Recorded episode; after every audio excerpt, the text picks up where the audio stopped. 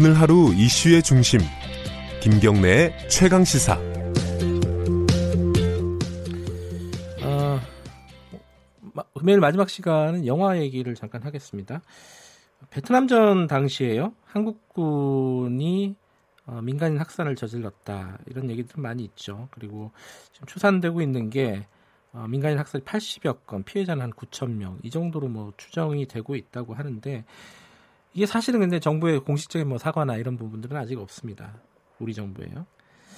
관련된 그 베트남 쪽의 피해자의 목소리를 담은 다큐멘터리 영화가 어, 지난 22일에 인천 인권영화제에서 상영이 됐습니다. 근데 이게 좀 여러 가지 소동이 있었다고 하네요. 대한민국 월남전 참전자회 어, 이쪽에서 상영을 저지하겠다. 그래서 몸싸움도 좀 있었고 어, 이 영화를 만들게 된 배경이라든가 지금 상황들을 좀 여쭤보겠습니다. 어, 이길보라 감독님 연결돼 있습니다. 안녕하세요. 네, 안녕하세요. 네, 기억의 전쟁이라고 들었어요. 그 영화 제목이요? 네. 그 베트남전에서 한국군이 저지른 민간인 학살을 다뤘다. 뭐 조금만 더 간단하게나마 좀 설명을 해주시죠. 영화 내용을요. 아, 네, 그 말씀해 주셨듯이 베트남 전쟁 당시 있었던 그 한국군에 의한 민간인 학살에 대한 서로 다른 기억을 다루고 있는 영화고요. 네. 네, 그리고 이 학살을 경험했던 생존자 중에 이제 피해자, 생존자이자 피해자 중에 여성, 청각장애인, 그리고 시각장애인을 주인공으로 하는 영화인데요. 네. 그리고 또 이 학살에 대해서 서로 다르게 기억하는 베트남과 한국, 양국의 기억의 차이에 조금 주목하는 그런 다큐멘터리 영화입니다. 실제로 어떤 사례가 나오는 거죠? 그 영화에서는요? 음, 실제로는 실제로 그 학살 당시에 가족을 잃고 학살에 살아남았던 어, 응우연 티탄이라는 주인공이랑 그다음에 네. 또 다른 이제 청각장애인 주인공분 그 음. 학살을 목격했던 그리고 음. 그 학살 당시에 이제 어머니랑 같이 살아남았던 그 시각장애인 주인공 이렇게 세 명의 이야기를 중심으로 풀어나가고요. 네. 이 학살에 대해서 서로 다른 기억을 하고 있는 베트남과 한국의 어떤 박물관이라든지 현재 우리는 이 기억, 기억들을 어떻게 하고 있나 이런 음. 것들을 이제 네 보여주는 영화입니다. 아까 제가 말씀드렸지만 한국 정부의 공식적인 어떤 사과라든가 유명 유감 표명은 아직까지 없는 거죠. 네 공식적으로는 아직은 네 음. 없습니다.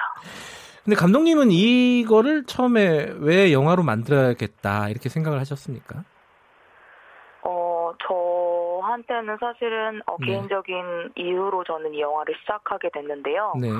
저희 할아버지가 베트남 월남전 참전 군인이었고 아 그러세요. 어, 제, 음, 네, 제가 어렸을 때 할아버지가 암투병을 하시는 걸 봤어요. 네. 네, 스스로 할아버지가 이제 월남 참전 용사라고 자기를 불렀었고, 그리고 이제 돌아가시기 전에 아, 고엽제 후유증으로 암투병을 꽤 오래 하셨는데, 네. 그때 저한테는 그 이미지가 할아버지가 이제 상위군인증을 받고, 이제 네. 국가유공자 상패를 받고, 그거를 되게 굉장히 자랑스럽게 여기셨어요. 음, 근데 그 이미지가 저한테는 되게 크게 있었고 그리고 네. 이제 제가 어렸을 때 베트남으로 배낭여행을 간 적이 있는데 이제 갔다 온 이야기를 할아버지한테 하는데 할아버지가 이제 자기도 그때 언젠가 거기에 있었다 베트남 나짱이라는 곳에 자기도 있었다라는 이야기를 음. 하신 적이 있는데 네. 처음에 그때는 그게 뭘까 하고 이해를 못하다가 나중에 할아버지가 돌아가시고 나서 제가 네. 베트남에 민간인 학살이 있었다는 걸 알게 되고 그런 것들 그러니까 그 이야기를 듣고 나니까 이 모든 기억들이 다 되게 다르다라는 생각이 든 거예요. 음흠. 똑같은 베트남인데 할아버지의 베트남과 저의 배낭여행의 베트남과 그리고 민간인 학살이 있었던 베트남은 되게 너무 달라서 네. 왜 이것들이 다 다를까라는 질문으로 이 영화를 시작하게. 됐어요.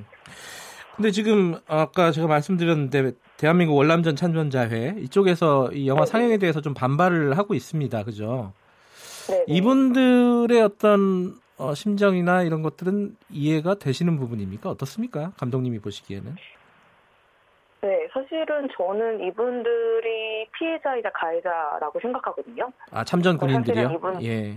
네, 이분들이 그냥 가해자라고 생각하지 않고 이분들이 계속 집회에 나오고 계속 어떤 액션을 만드는 이유가 사실은 어, 이분들도 하고 싶은 이야기가 있고 네. 이분들이 정말 나누고 싶은 것들이 있는데 네. 사실은 국가에서는 그것들에 대해서 아무런 얘기도 하지 않고 네. 어떤 공식적인 입장 표명도 하지 않고 진상 규명도 이루어지고 있지 않으니까 네. 사실은 그냥 자기들이 살인자라고 내몰리는 처지 계속 그런 입장에 처, 처하게 되는 거죠. 음흠. 그래서 오, 저는 예. 사실은 그분들이 네, 나와서 이야기를 하실 수밖에 없는 상황이라고 생각해요 지금. 음. 그 영화 상영은 정상적으로 됐습니까? 좀 이렇게 저지한다 이런 뉴스도 본 것 같은데.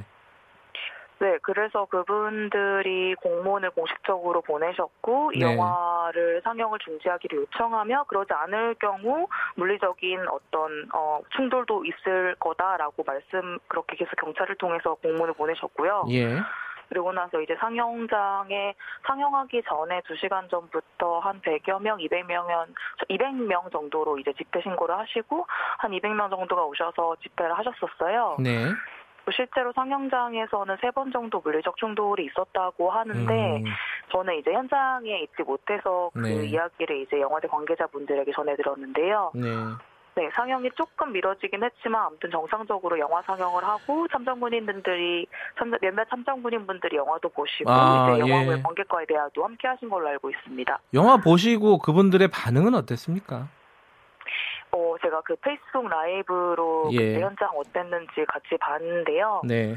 어, 그러니까 사실은 하시고 싶은 말씀이 되게 많아서 이제 마이크를 잡고 이렇게 얘기를 하시는데 사실은 어떤, 그러니까 사실은 사람마다 다 이렇게 이제 입장체가 조금씩 다른 것 같아요. 어떤 네. 분은 어, 이 영화에서 사실은 우리들의 우리들의 업적이나 이런 것들을 다뤄줬다. 그렇지만 어, 왜곡된 사실도 있다라고 하시는 분들도 계시고 음, 어떤 분은 왜 우리를 자꾸 살인자로 모냐라고 이렇게 똑같은 주장을 하는 분도 계시고 네. 어, 근데 저는 흥미로웠던 건 현장에서 영화를 보시고 나서 이제 관객 분들이랑 같이 이제 참정군분들이랑 같이 이야기를 하게 되잖아요. 네. 왜냐면 이제 흥미로웠던 건 이제 감독이 그 자리에 없으니까 이제 이 관객분들이 서로 서로 이제 질문을 주고받는 거예요. 아. 사과하실 의향이 있냐? 예를 들어 진상 규명을 정부에서 하고, 그러니까 진상 규명이 이루어져야 되고 정부에서 진상 규명을 하게 되면 예를 들어 한가 뭐 예를 하나의 학살이라도 있었다라는 게 드러나면 네. 참정군인분들은 사과할 의향이 있느냐라고 질문을 하셨는데요. 어떤 네. 관객분이.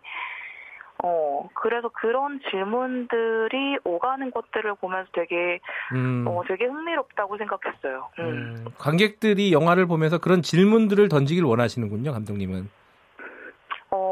어, 그렇죠. 그런 질문을 던지고, 이제 참정군인분들은 영화를 보고 그런 질문을 받아보는 경험을 하시는 것, 네. 그리고 한 번 더 생각해 보시는 것, 예. 음, 저는 이 영화가 그런 역할을 해야 된다라고 생각해요. 음. 그 아까 처음에 그 피해자분들 중심으로 이야기를 풀어나간다고 하셨는데 그 피, 베트남의 피해자분들은 어떻게 사세요? 네. 좀 사는 게 좀 어렵거나 이렇지는 않으십니까 혹시?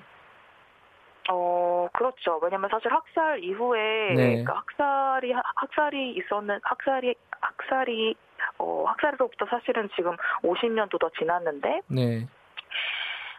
어떤 것도 사실은 일어나지 않은 거예요. 음. 한국 정부에 대한 공식 한국 정부로부터의 어떤 공식적인 사과도 없고 입장 표명도 없고 베트남 네. 정부가 그렇다고 무언가를 해주지도 않고 음 사실은 그분들의 삶은 예를 들어 음 정말 저희 영화에 나오는 주인공분들만 하더라도 학살 이후에 이제 시각을 네. 잃고 시력을 잃고 어 학살 이후에 가족을 다 잃고 네. 고아로서 이렇게 정말 자기 삶을 이렇게 꾸려왔는데 네. 사실은 그 이후 그 이후로 아무 일도 없었던 거죠. 예. 그런데 최근에는 이제 또 한국 분들이 이제 베트남 정부에 되게 많이 여행을 가시잖아요. 예.